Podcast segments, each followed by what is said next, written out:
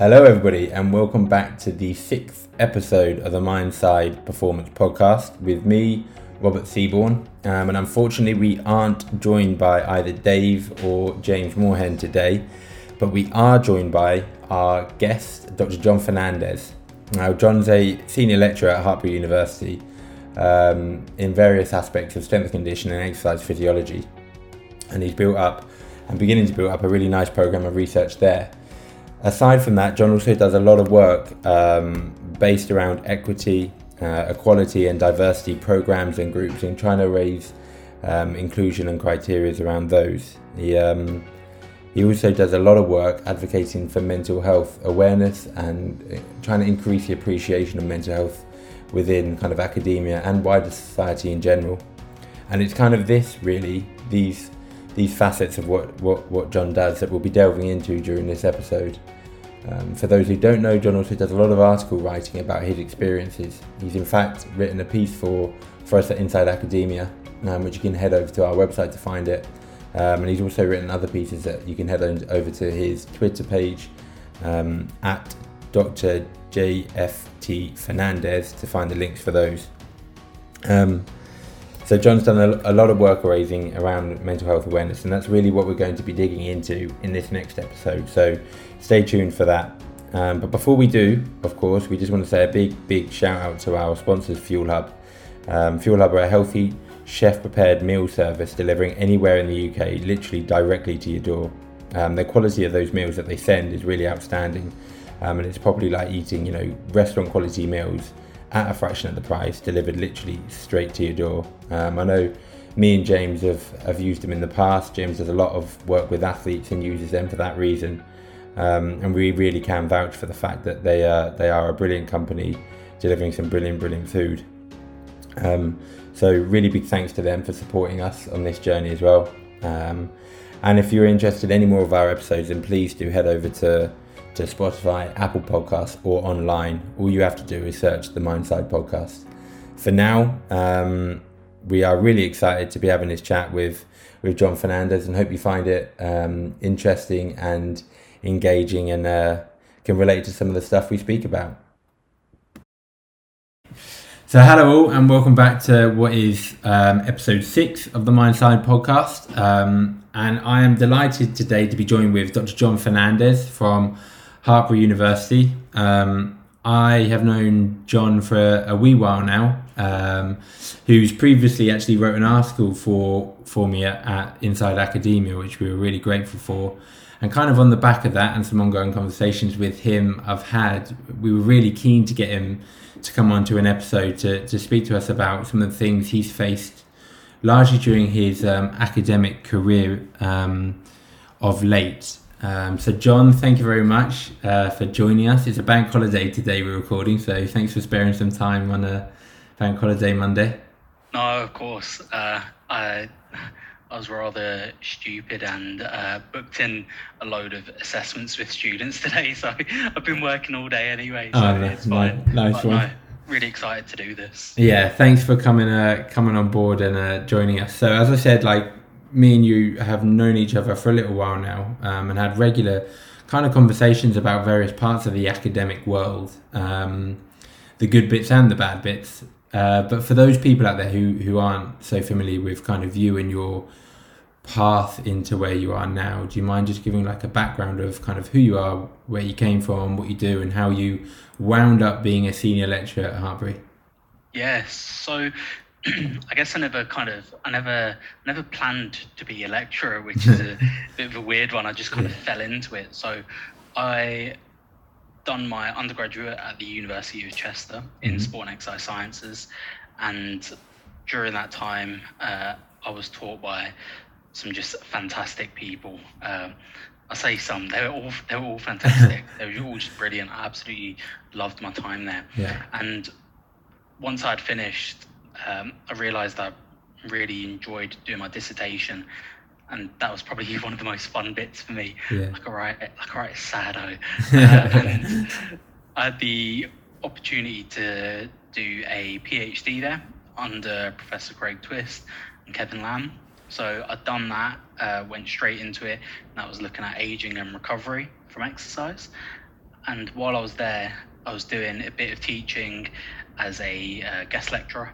And then a little while into that, I managed to get a part-time contract there, uh, doing some teaching in exercise physiology and research methods and strength and conditioning.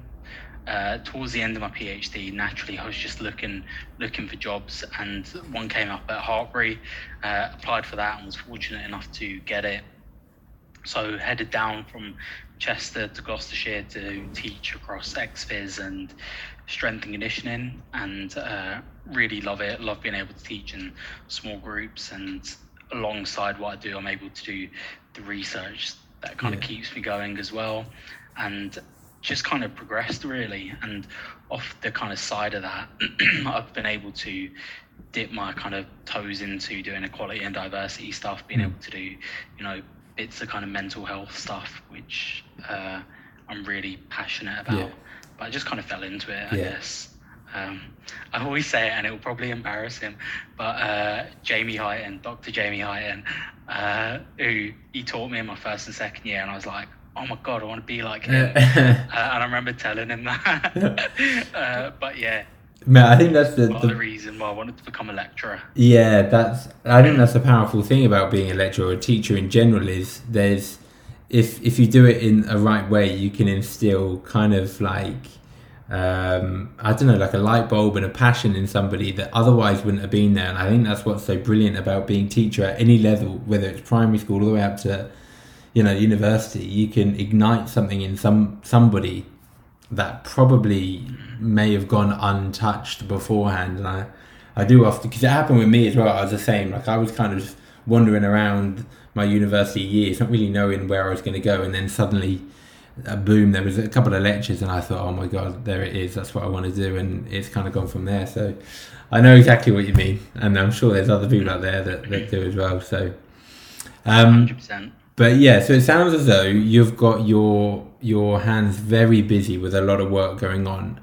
um, which I know there's a lot of people out there can relate to. Um, but I suppose that kind of leads on then really to, to what we're going to talk about today in this podcast, and also on the back of that article that you wrote uh, for Inside Academia, which is all around, um, I suppose to put it into one word, is was burnout. Um, so if anybody hasn't read that article, then I really encourage people to go and read it, because it's a fascinating insight into what, what you went through and how you juggled many things, and it led to you overcommitting, I suppose, to things, and, and, and burning the candle at the wrong end, probably. Um, so if you if you don't mind, kind of go revisiting that all again.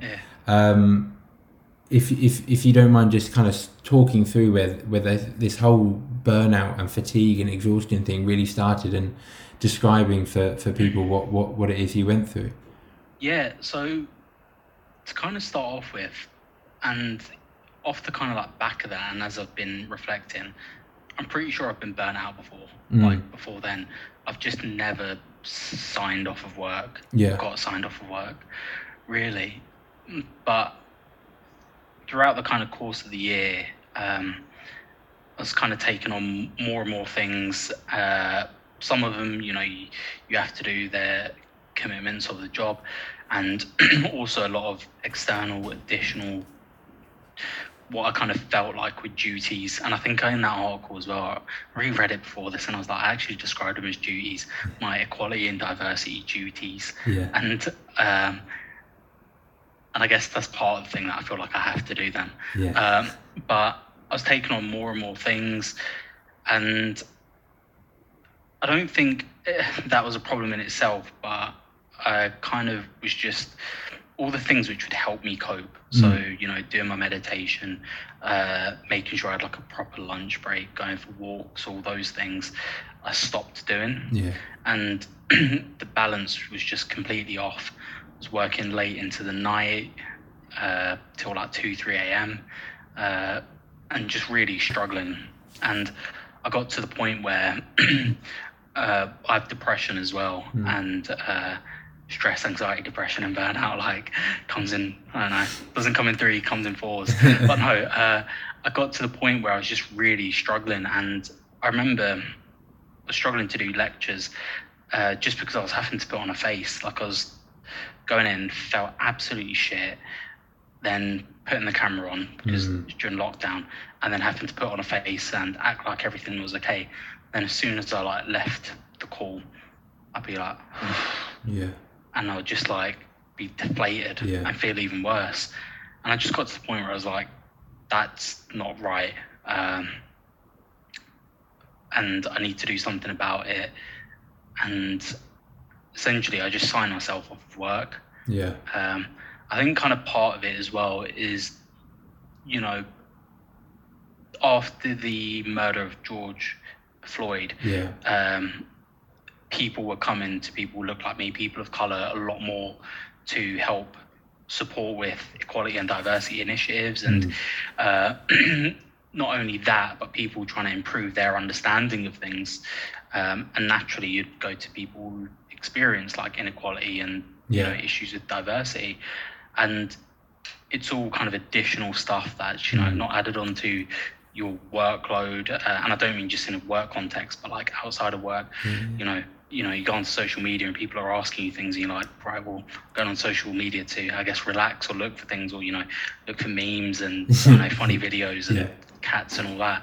And suddenly you're having to portray yourself in a professional academic manner, and it's more work and just essentially just an overload um, of things. And it just culminated in me burning out. I got into work, like had to save face, done a lecture, got off of it, and I was like, why am I doing this? Yeah. I'm just in such a bad state here. And by that point, I'd just been struggling to sleep. I was only getting a few hours of sleep. Uh, I was taking sleeping tablets, couldn't sleep, um, you know, soaking mm. my pillow in, in lavender oil and sprays and all that stuff, yeah. uh, trying to get me to sleep, and I just couldn't. I was like trying to exercise like more to try and like tire myself out, yeah, and that, yeah, yeah. Uh, and just nothing was working.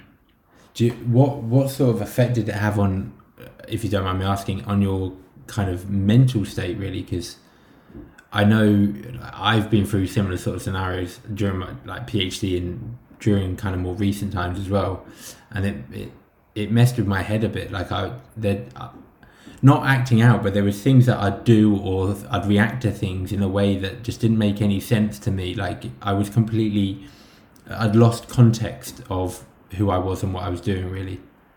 Yeah. So with that, I just became really irritable and snappy. Mm. Um, and I guess kind of, I, I wouldn't say negative because I think people think it's yeah, uh, people think it's bad to be negative all the time, but you know, there's some benefits. I just became hypercritical of everything. Yeah, yeah, yeah. Like, and just unnecessarily critical of everything. Yeah. And I think part of it as well is like I was just, because I was working so much and doing so much stuff, I was spending less time with my partner. Yeah. And you know, uh, that downtime, that social time, yeah. uh, it helped. It's part of the. It, it's what help you, helps you with balance. And then suddenly, yeah. you know, I'm going to my partner and I'm, you know, snapping and I'm irritable and I'm going into that space, not in a good mood. Yeah. Um, and I guess you're not doing those things intentionally. It's just really hard to regulate your mood when you're that yeah, tired, yeah, yeah. when you're that burnt out. Uh, you know, I think if we're all in a good state and, you know, you wake up and you feel a bit shit, you can kind of get round it because you have the you have the mental reserve, I guess. Yeah. I don't know if that's the right term, but you have the mental reserve to go, actually, I'm feeling a bit shit. I just, you know, need to sort that out today because I've yeah. got a few meetings. Mm. Let's put a smile on and you get through it. Whereas when I was burnt out, I just didn't have that capacity. No. If I felt shit, which I did for a long time, everyone would know it. Yeah. Um, yeah, I know exactly what you mean.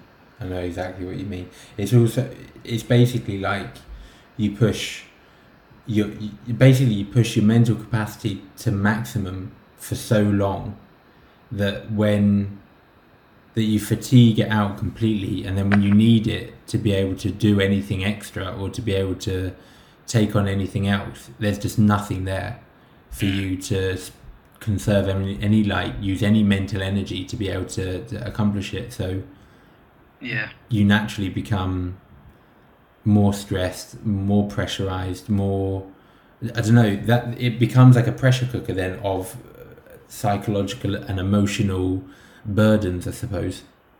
one hundred percent. And I think the way kind of my burnout was manifesting itself is that um, I just really struggled to deal with the volume of things to do. And, you know, people are like, okay, yeah, you know, write notes and, you know, write a to-do list and all that stuff.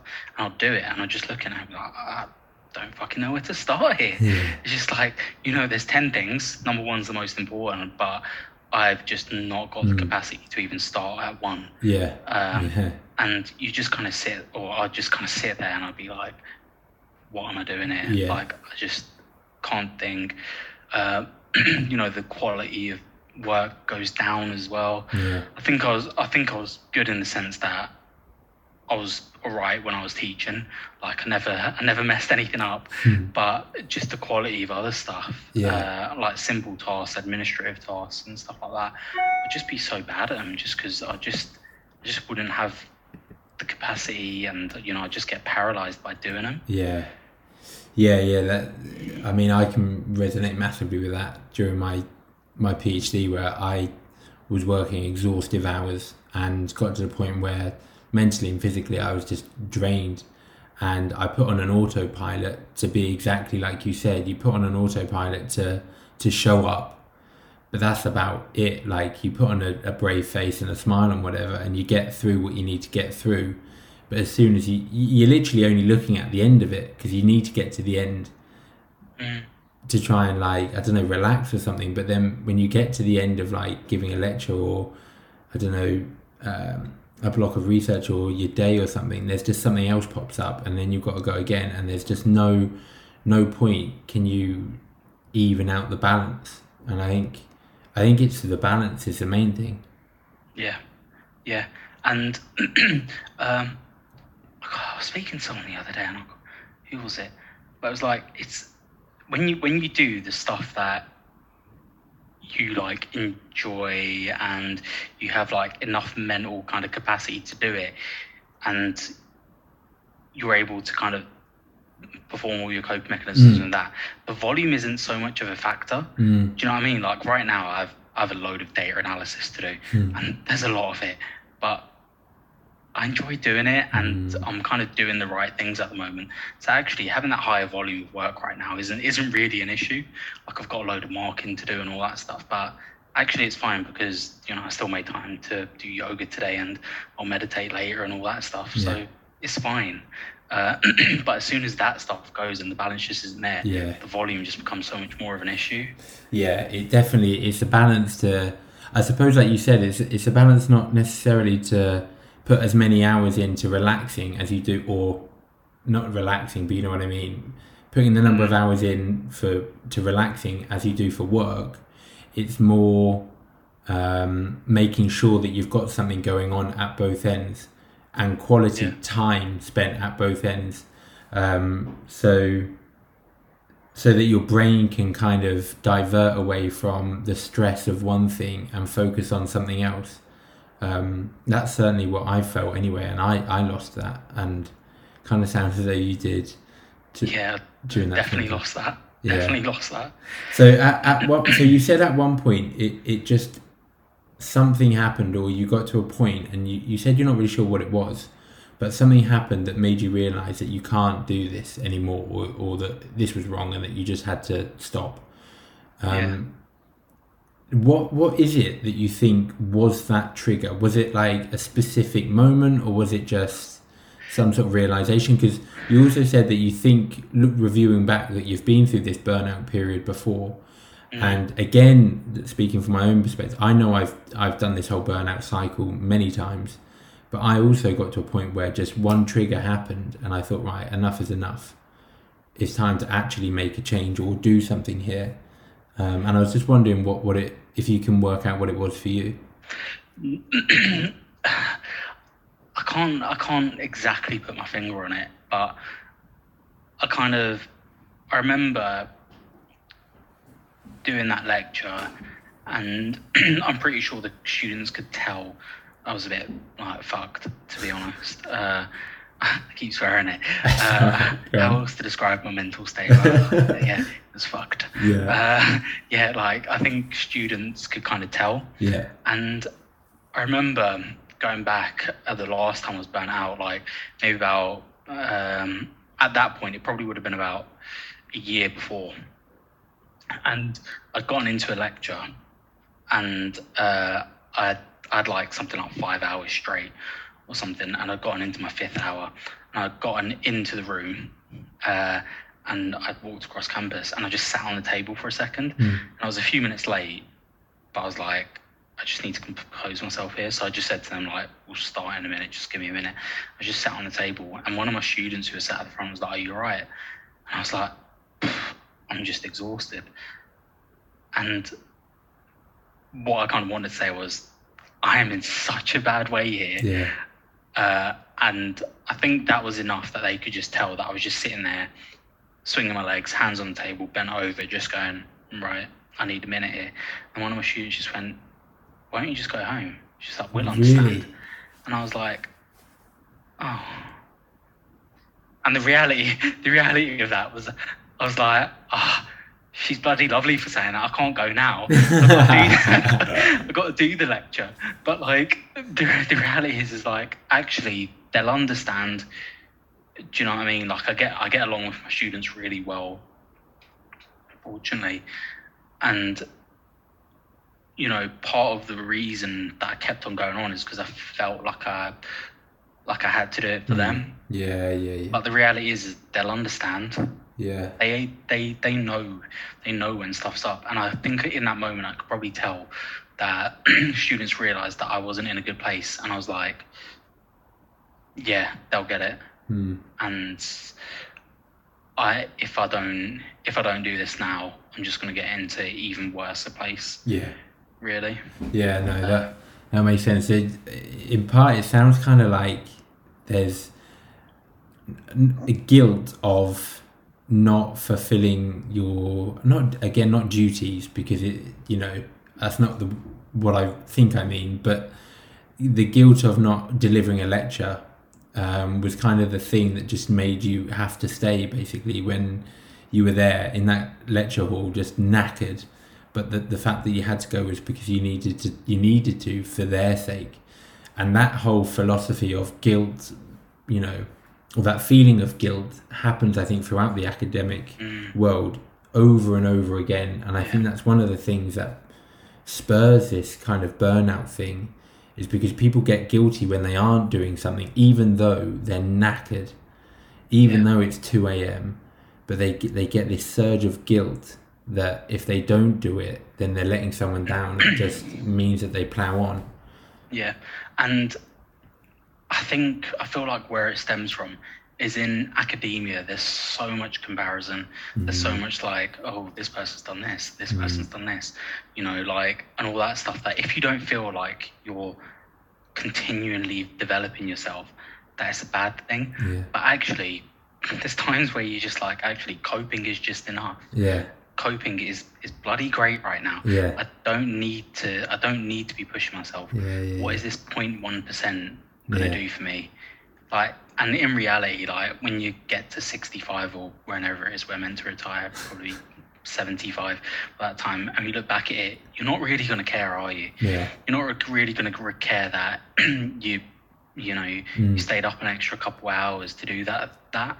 Yeah. Um I, and I think, yeah, it's yeah. just, it's, I think it's the comparison. Yeah. And if you don't do this thing and you don't even, you know, advance yourself, then you should feel guilty about it. And, you know, guilt towards your peers as well. Like if you take time off, that they'll have to pick up the load. Yeah, yeah, yeah. Um, yeah, I think that's one of the big contributors to fatigue and burnout, definitely. And you see it all the time as well.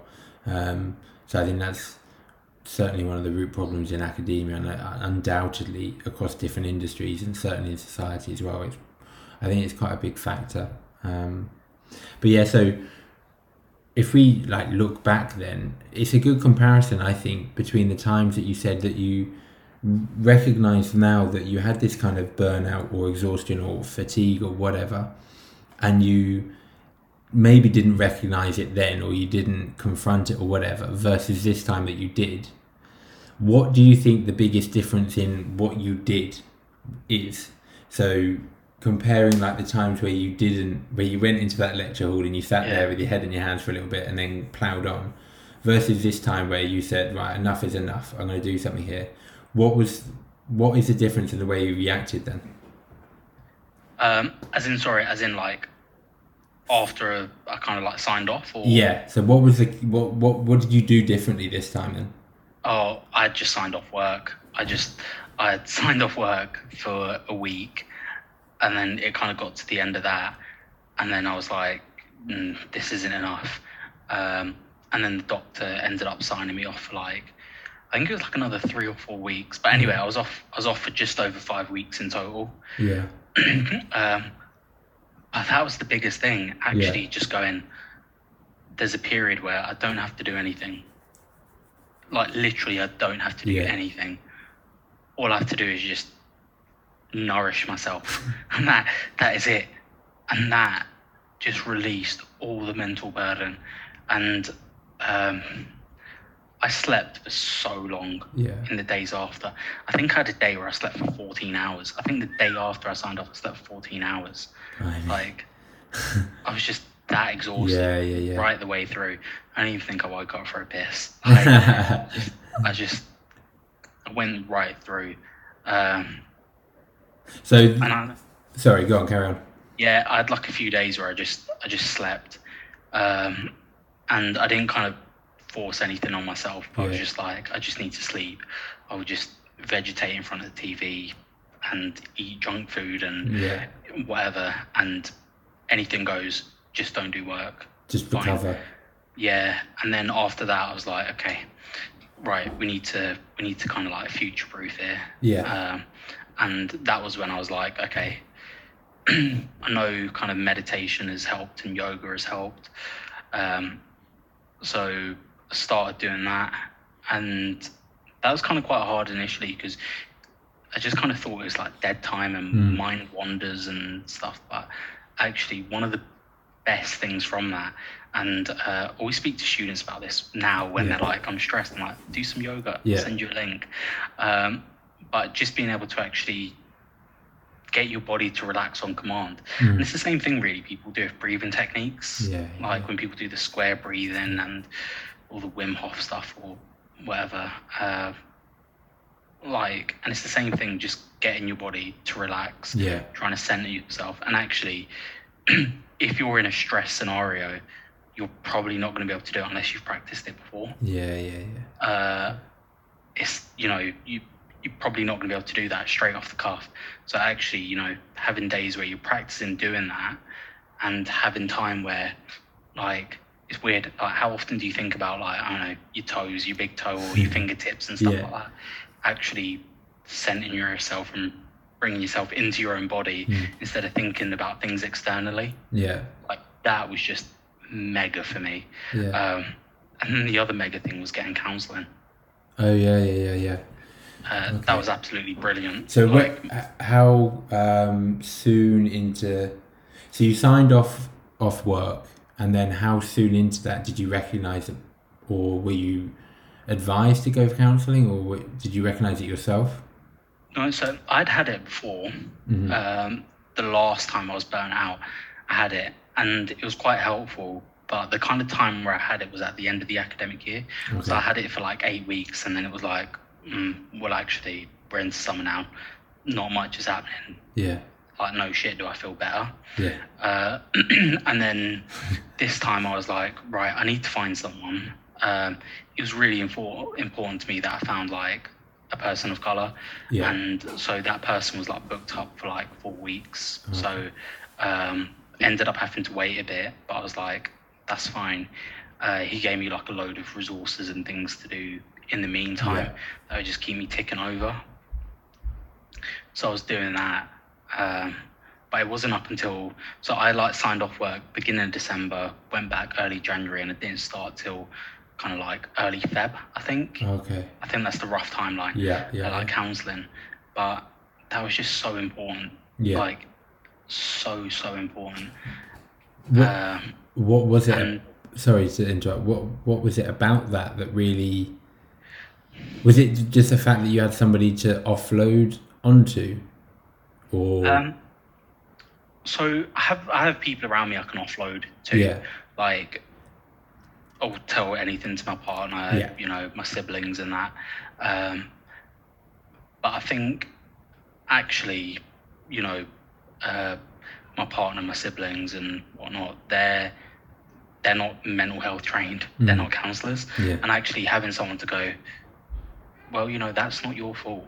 Yeah. And that was one of the things, just going, you know, it's not not your fault. Mm. Like, what you're doing is protecting yourself. Uh, you know, can you reframe these things?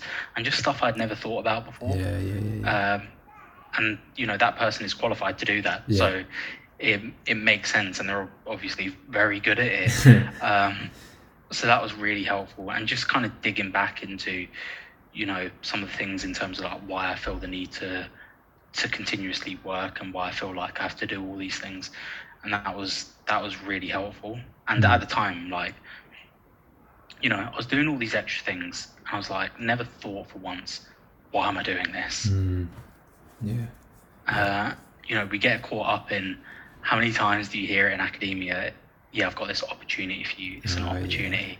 Yeah. It's like, oh, is it really an opportunity? Yeah, yeah, yeah, do you yeah, just want yeah. me to do something? Yeah. Like, like, how much is this actually going to benefit me? Mm. And why am I actually doing it? Uh, and in the capacity of everything else that has to be done, do I really need to take on this opportunity? Mm. Uh, and that was that was really important. Um, the other thing as well was just, you know, I said, like, when I was burnt out, I was getting quite, like, irritable and angry, actually. Uh, and uh, not that I'm, like, an angry person. I think I'm quite a happy person. But, like, I was getting really angry with stuff. Yeah. And actually, you know, realising that that anger is not a not an issue. You're not being aggressive. It's fine. But just, you know, are there other ways you can channel it? Are there yeah, other things yeah, you can yeah, do with it? Yeah. And those things were just so important. And I think as well, you know, some of that was, right, let's try and stop you from burning out. Mm-hmm. And then if you do get to a stage or you're, you know, you're somewhere along that continuum, yeah. here's what you can do to kind of sort it out. Mm-hmm. You can stop yourself from getting to that point. Yeah. And, you know, where we're nearly in June now.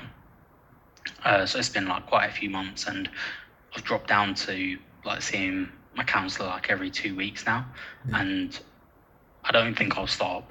Yeah. Like I just, I think that, you know, even though I'm in a better position now, uh, I don't think I'll stop. Mm-hmm. I think it's actually just good to have someone to go and speak to, to go, you know, this is how I handled this situation. Was this, like, what do you think about that? They're like, oh, you know, this is good or whatever. And they will actually, you know, just go in, uh, yeah, I've not got a clue what I'm doing here. What do you think? Uh, and that's actually, like, really helpful. Yeah, yeah, yeah. Um, I yeah. suppose it takes some of the responsibility. It sounds as though it, it takes a little bit of the responsibility off of your mental shoulders in a way. Well, that's, that's what it sounds like. Um, mm. Having just somebody there that you know is just a bit of a reassurance that, if you need it, there is uh, a very well, you know, the support mechanism there very well, and you know it can help you. And it sounds as though that's that has alleviated a lot of the responsibility that maybe your mind's already that was carrying before. Yeah, yeah, one hundred percent. And also, like, even when I'd signed off work, I don't think I was in a position to actually like like dig into some of the reasons mm. for that stuff, like.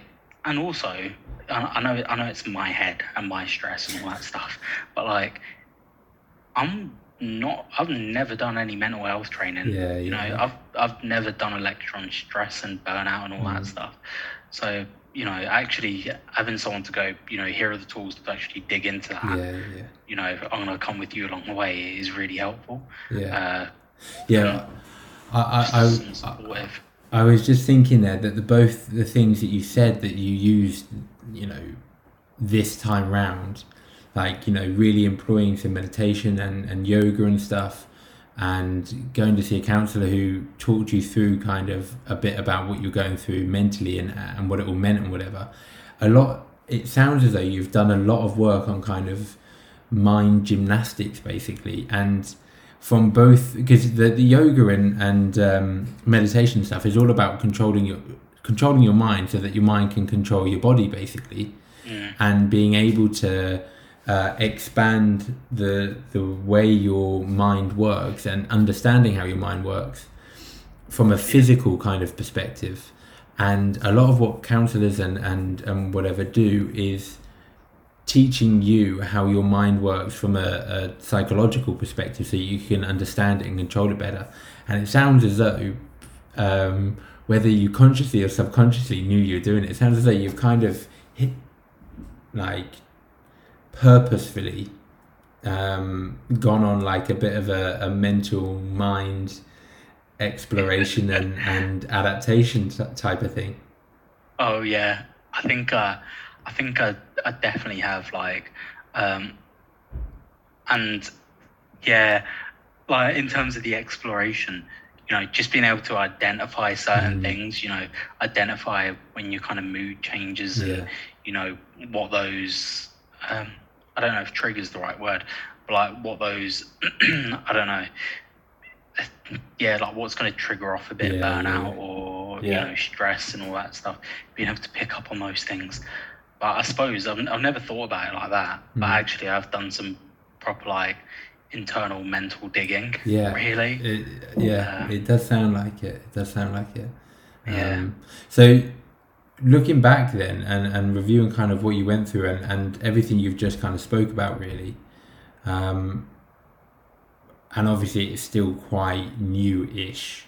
Um, and like you said, you're still seeing counselling and stuff, but is there anything that really stands out for you that you think you learn about yourself um, as a consequence of kind of like this whole most recent burnout thing, or the whole uh, series of burnouts that you've been on during your academic kind of pathway? Is there anything that you've learned about yourself now that you're you can use in the future, basically? Um, the thing I'd probably go to, and this is probably going to sound quite arrogant, but mm-hmm. just how kind of like robust I am. Yeah. Like, yeah. And the reason why I say that is because I look back at it and I look at everything that's happened and yeah. I'm like, that is a lot. Yeah. yeah. That is a lot. Like, I've actually gone through one period where I've burnt out and, you know, I guess come out clean on the other side. Uh, and... I've gone through another one and actually had the strength and the robustness to actually just go, yeah, I need to stop and take mm. time off here. Yeah, yeah. yeah. Um, and part of that, and going and back to the previous bit in terms yeah. of like the mental journey, mm. is actually like, you know, reframing that and looking at it as it's not weak to sign off work. Actually, mm. it's really strong because the things you have to deal with to actually sign off work, like you have to be so strong to be yeah, able to do yeah. that, because uh, there's so many internal struggles that go with that. Yeah. Um, and just yeah, like just realizing actually I'm I'm quite robust. Yeah. Okay. And then so on, on the back of that, then what? So not what have you learned about yourself then, but what? Um, I suppose for a better, one of a better, better word or phrase, what kind of processes have you picked up on? So you spoke, like you do a lot of yoga, meditation. I know in previously when we've spoken and in your article, you said you go out and walk a lot. Um, yeah. What do you think the psychological stuff behind those are? So what are the processes that you now employ psychologically? So it sounds as though you do a lot of kind of reflecting during, you know, walking and stuff. Um, mm. Are there any real processes or techniques that you can hit on that you think have really helped you this time round? So with the kind of like meditation and, and yoga stuff, I guess it's just getting into the process of centering, your, centering yourself, trying not to think externally, trying not to think into the future. Uh, mm. trying to kind of understand where you are mentally and yeah. where you are, uh, like how your body feels. Yeah, yeah. yeah. Um, because I, th- I guess like going, going back to the start, when I was going through it, it's not mm. until it got really bad that I realized I was becoming quite irritable. I didn't really know where I was. Okay. Uh, until like you kind of actually meditate and doing some yoga helps you find a baseline. Oh, I, I get it. Yeah, yeah, yeah. yeah uh, that makes sense. And, yeah. Yeah, uh, I'm, I'm thinking about it like a bloody researcher here. uh, yeah, uh, so I think that's that's kind of helped uh, so, in terms of working out what, mm, what is normal, mm-hmm. like what is what is a calm state. How does your body feel in this calm state? You know, what does your breathing feel like? What does I don't know? What do your toes feel like? What yeah, you, yeah, yeah. I know why I go to toes is because they always tell you like, twinkle your toes at the end, uh, but yeah, you know, what does what does your body feel like? And then you can actually quite easily pick up not only like when you feel a bit shit or when you feel a bit tense or whatever, yeah. but you can actually pick up when you feel a bit happier, yeah, as well. Okay. Um, I guess, I guess like the point of going for walks was one, exercise. You know, spending time with my partner away from everything. Mm-hmm. You know. Uh, take a few photos, but other than that, you don't go on your phone or anything yeah, like yeah. that. Um, and also just like being able to just go, actually, you know, we go on some places and you can see for miles and miles around, and you know it's lovely and all that. And just going, actually, you know, how much does that extra thing matter? Yeah. That extra thing that I was going to do at ten o'clock at night, eleven o'clock at night, mm, how much does it matter? Because you know, I can see over the whole of Gloucestershire here, and that's pretty bloody lovely. Yeah, and, yeah. you know, actually, there's a there's a lot more to life than me doing those extra little things. Uh, to help it, so it's that, to gain some context, I suppose, or rational thought again, I suppose. You know, I think that's it in an, in in a nutshell is context. Mm. Uh, yeah. Yeah, I think that is it. It's context. Yeah, uh, that's interesting. The, the bit about the um, the the use of like yoga and meditation and how it makes you, I suppose, more self-aware of when you're not feeling kind of right as rain. You can recognize it now a lot better than before, um, and I think that's crucial because there's a lot of people out there who will be going through burnouts or even like mini burnouts throughout like a week rather than over a long stretch of like a month, even during a day perhaps. But having um, the this yoga and meditation ritual that you have has allowed you to keep more in touch with and more self-aware of what you're feeling and how you're going through things. So you, I suppose, know when the red flags are then starting to the ping up and you can act on it. Yeah, like just... also not having to wait till the last moment. Like I waited up until the last moment to, to sign off work. Mm. I couldn't have done it any later. And actually, you know, if you are going through like mini burnouts, you're having stressful periods throughout the week, actually being able to pick up and identify those a lot quicker and being able to go, okay, lunchtime here, I need yeah. to take twenty minutes or whatever and go for a walk. Okay, let me whack on YouTube and do a short meditation or yeah. a short bit of yoga, um, and just, you know, ground myself again. Yeah, I feel. I mean, I don't want to. I don't want to. I don't want my tagline to be I'm an advocate of, of yoga or I'm trying yeah. to sell yoga or whatever. But it has. It has just been like amazing for me. Yeah, well, I mean, the whole thing sounds as though like everything you've spoken around sounds like it's really helped you gain greater context as to the. I want to say importance, but as to the magnitude of work things versus life things, and whether it be through seeing a counsellor or going out walking or meditation or whatever, it's allowed you to develop kind of a greater self-awareness and greater self-context of where things in the hierarchy of importance, I suppose, yeah. really sit. Yeah. Yeah, yeah. I mean... yeah, I wish I'd have bloody known about this when I, before I went for about five years ago. But yeah, yeah. Um, I mean, I'm I'm I'm telling everyone I can. Like anytime anyone, my students like, oh, they get they're really stressed. I'm like, have you tried any meditation? Mm. I'll send you a five minute meditation, and you know some of them find it helps. Yeah, uh, but I w- yeah, you're right. Like I wish I I wish mm. I'd done all this stuff earlier. Um, I get I think we get caught up in like. So much stuff externally, like there's all these things you can do that you never just kind of really think about yourself. Yeah, yeah, yeah, yeah. You never really get a baseline of where you're at. Yeah. Uh, like everyone's everyone's trying to. Uh, I I don't know if this sounds like really bloody zen, but like everyone's like trying to, you know, I don't know, learn bloody R and all that yeah. stuff, and I don't know, write code and all that shit.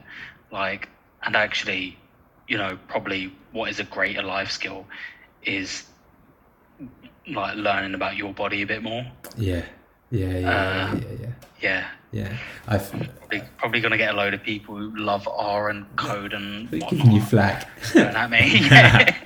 No, but I think it's I right, though, isn't it? R. I think it's yeah. right. Like I've I've had this conversation before, and it, it sits just outside of academia. It hits as much as it does inside. But during your PhD or during your master's, your undergrad, even high school, secondary, whatever, at no point are you taught the importance of um balance or how to like look after your mind when you're going through some pretty ropey times, or you're never taught about self-care. You're never taught that it's okay to step back for a day or a weekend or a week. Mm.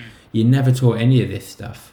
And then when you look back when you're eighty, ninety, even if ninety-five years old or whatever, what's going to have impacted your life more? Whether it's going to be learning about the Krebs cycle, or is it going to be learning about how to take, you know, time out to give your brain the space it needs to be able to recover properly, so that you don't push yourself into a mental, physical and emotional hole. Like, yeah. I know which one's going to impact my life more, yeah. but we lose sight of that, and we lose context of that, because we get sucked into this performance-based um I don't know, evaluation based uh industry. And I think yeah. that that pushes people to burn themselves out. I, I agree, and I guess like the reality of it as well is, if you feel better within yourself, you can probably learn Krebs cycle a bit quicker as oh, well. Yeah. Uh, yeah. Do you know what I mean? And you can probably learn it in more detail. Yeah. Whereas yeah. if you feel shit, you're probably not going to learn Krebs cycle very well. No. Agreed. Uh, Agreed. So, uh, yeah, I mean, I, I totally agree. Uh, I think, well, the last question we have is what what what would your bit of advice be for either, say, if you jump back six years ago or seven, eight years ago or whatever, what would your bit of advice be to your former self? Um, if you could float back in time and sit down next to next to him and give him a half hour pep talk, what, what would that kind of look like? Mm. Like, I guess, like you kind of said there, the whole thing here really is context, whether mm. that's context of, you know, how you feel in compared to your baseline, or, yeah. you know, uh, context of where that little extra additional bit that someone's asked you to do sits within your career development. I think it's actually just taken a step back for a second yeah. and just thinking about the importance of it, how it sits within your life. Yeah. Uh, I guess that's really general, isn't it? I feel like it should be a bit more profound there. But yeah, context. Yeah. Just put things into context. Yeah. Like, think about things in context. Uh, like, learn about yourself mm. as well. Mm-hmm. You know, before you go and learn, well, not before, because you kind of have to learn about Krebs cycle, don't you? Yeah. But before you go and learn about those other things, yeah, yeah, learn about yourself so you can put things into context. Yeah, yeah.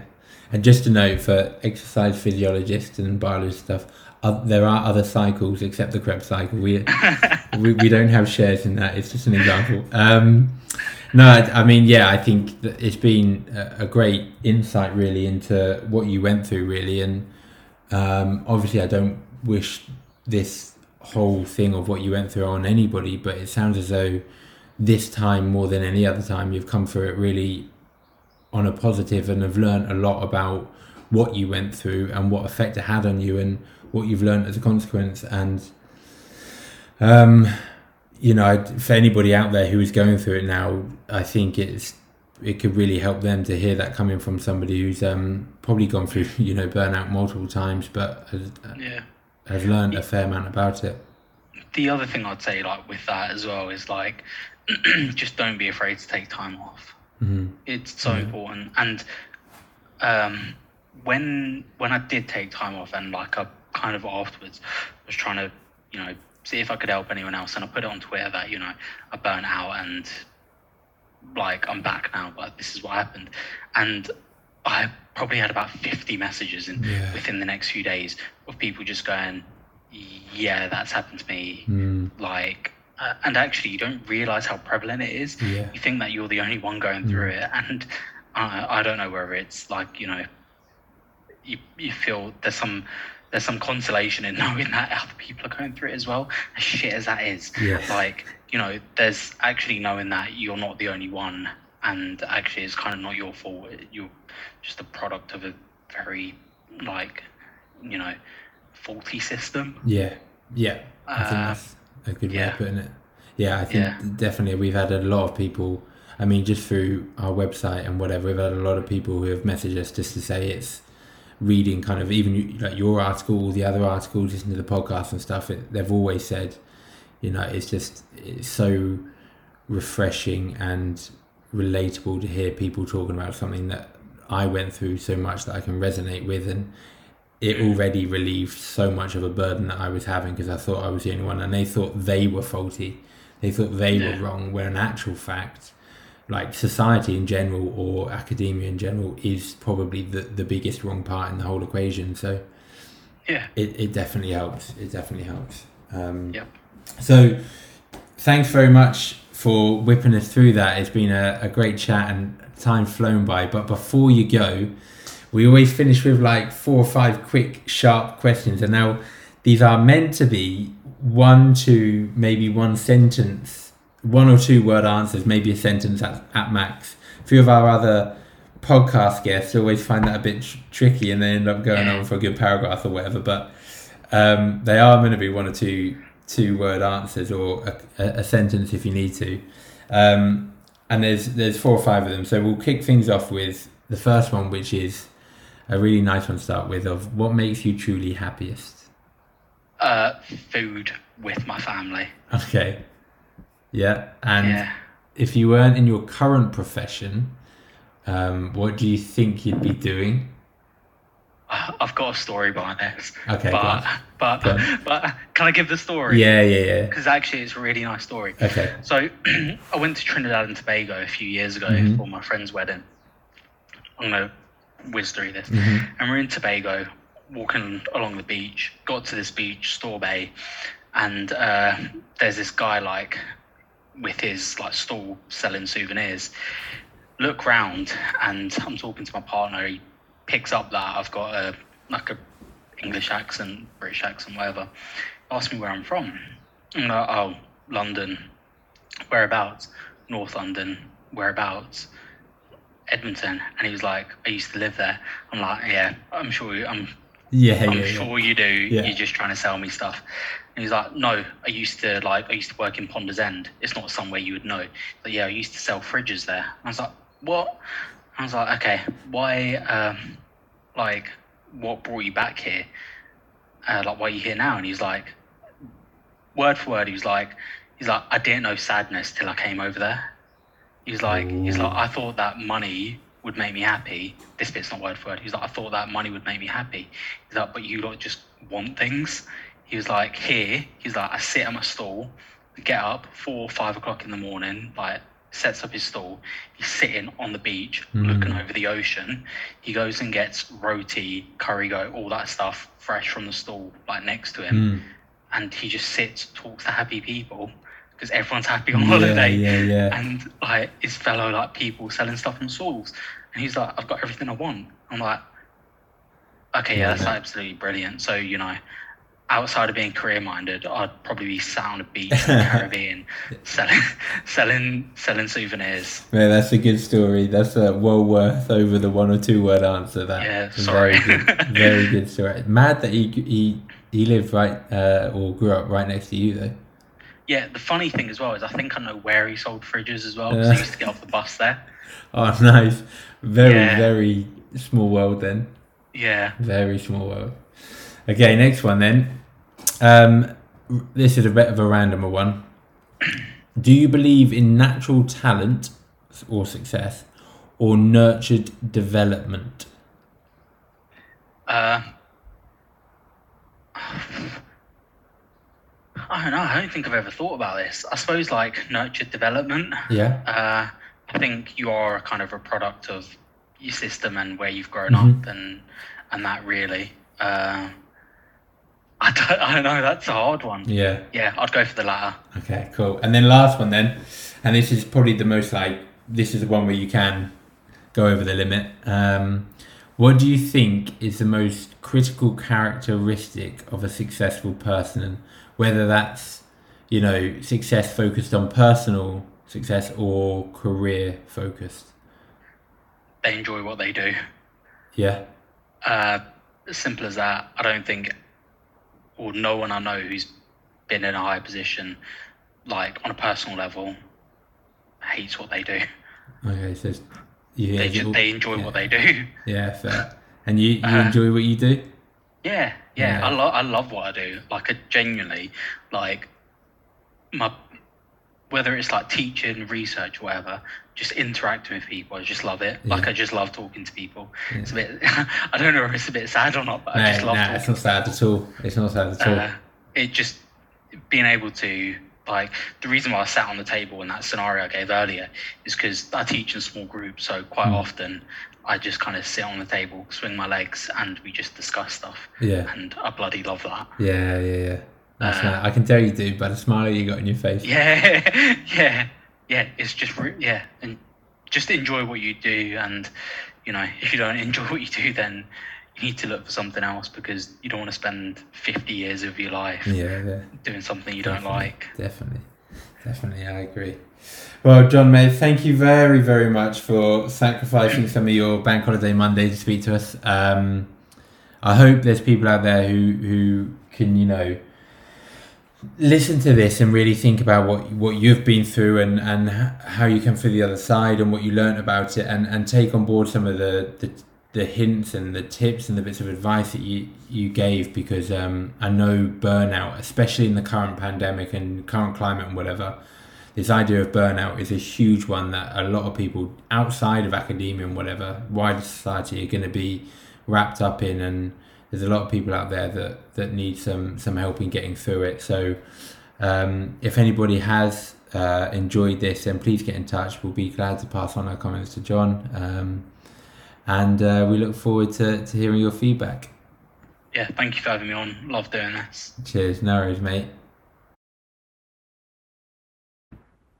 Well, that was the end of that episode then. Um, we normally wrap these podcasts or the episodes up with a chat between me and James, um, kind of reflecting on everything that, that we speak about with the guest. Um, unfortunately, obviously, James can't can't join us today, but I thought I'd just share kind of the parts of, of that episode with John that, that really I found the most interesting, you know, um, particularly around this this this aspect of, of real self-awareness. Um, he, he hints a lot about the importance of understanding kind of really who we are and where we are on our, our own journeys, really on an individual level, basically hi- highlighting how important th- this idea of self-awareness is. Um, this really stands out when John John spoke about um, the methods that he's begun to employ to help him through, you know, the diff- difficult moments in both his personal life um, and, and career. The main one, obviously, is this meditation practice that he, or rit- ritual that he, he practices, which really emphasizes that kind of idea of of understanding exactly where we are um, at any given moment in time. Um, for me, it kind of raises a pretty interesting point, point really. Um, you know, how often do we kind of get lost with everything that's going on around us and not really take time to think about who we are and where we are? We get we get caught up in, in the rat race of life sometimes and not go, give ourselves the time, Um, the space, or implement any processes that allow us to properly understand how we are getting on and what we are doing at any given moment. So we kind of uh, uh, we, we tend to lose that lose that quite a lot.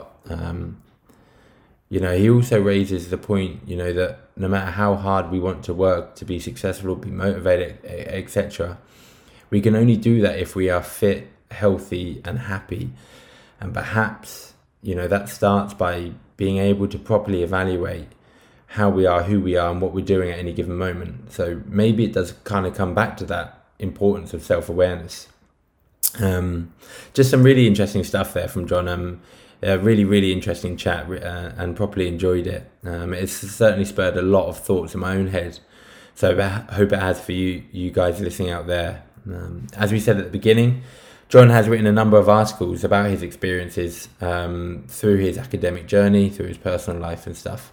One of which is actually on our website, um, at Inside uh, Academia. Um, you, you can find it on there. You can also head across to John's Twitter page to find out more of his own articles, um, and his own website. And his Twitter handle is at Doctor J F T Fernandez. So we really hope you enjoyed this episode. Um, and as always, if you want to hear more, please head over to Apple, Spotify, and online. All you got to do is search for the MindSide Podcast, um, and follow the pages through to find all of our other episodes. We really, really do appreciate all the support you guys have given us so far. Um, it's been kind of exceptional to see how many of you have rallied behind it and just enjoyed uh, the, the episodes, and the feedback we've got so far has been been brilliant. Um, and on that note, any any more feedback, we really do appreciate it. Any likes, shares, you know, retweets of the, the episodes really does mean a lot to us. Um, so for now, until next time, uh, thanks for listening. Hope you enjoyed it, and uh, we hope you come back for more.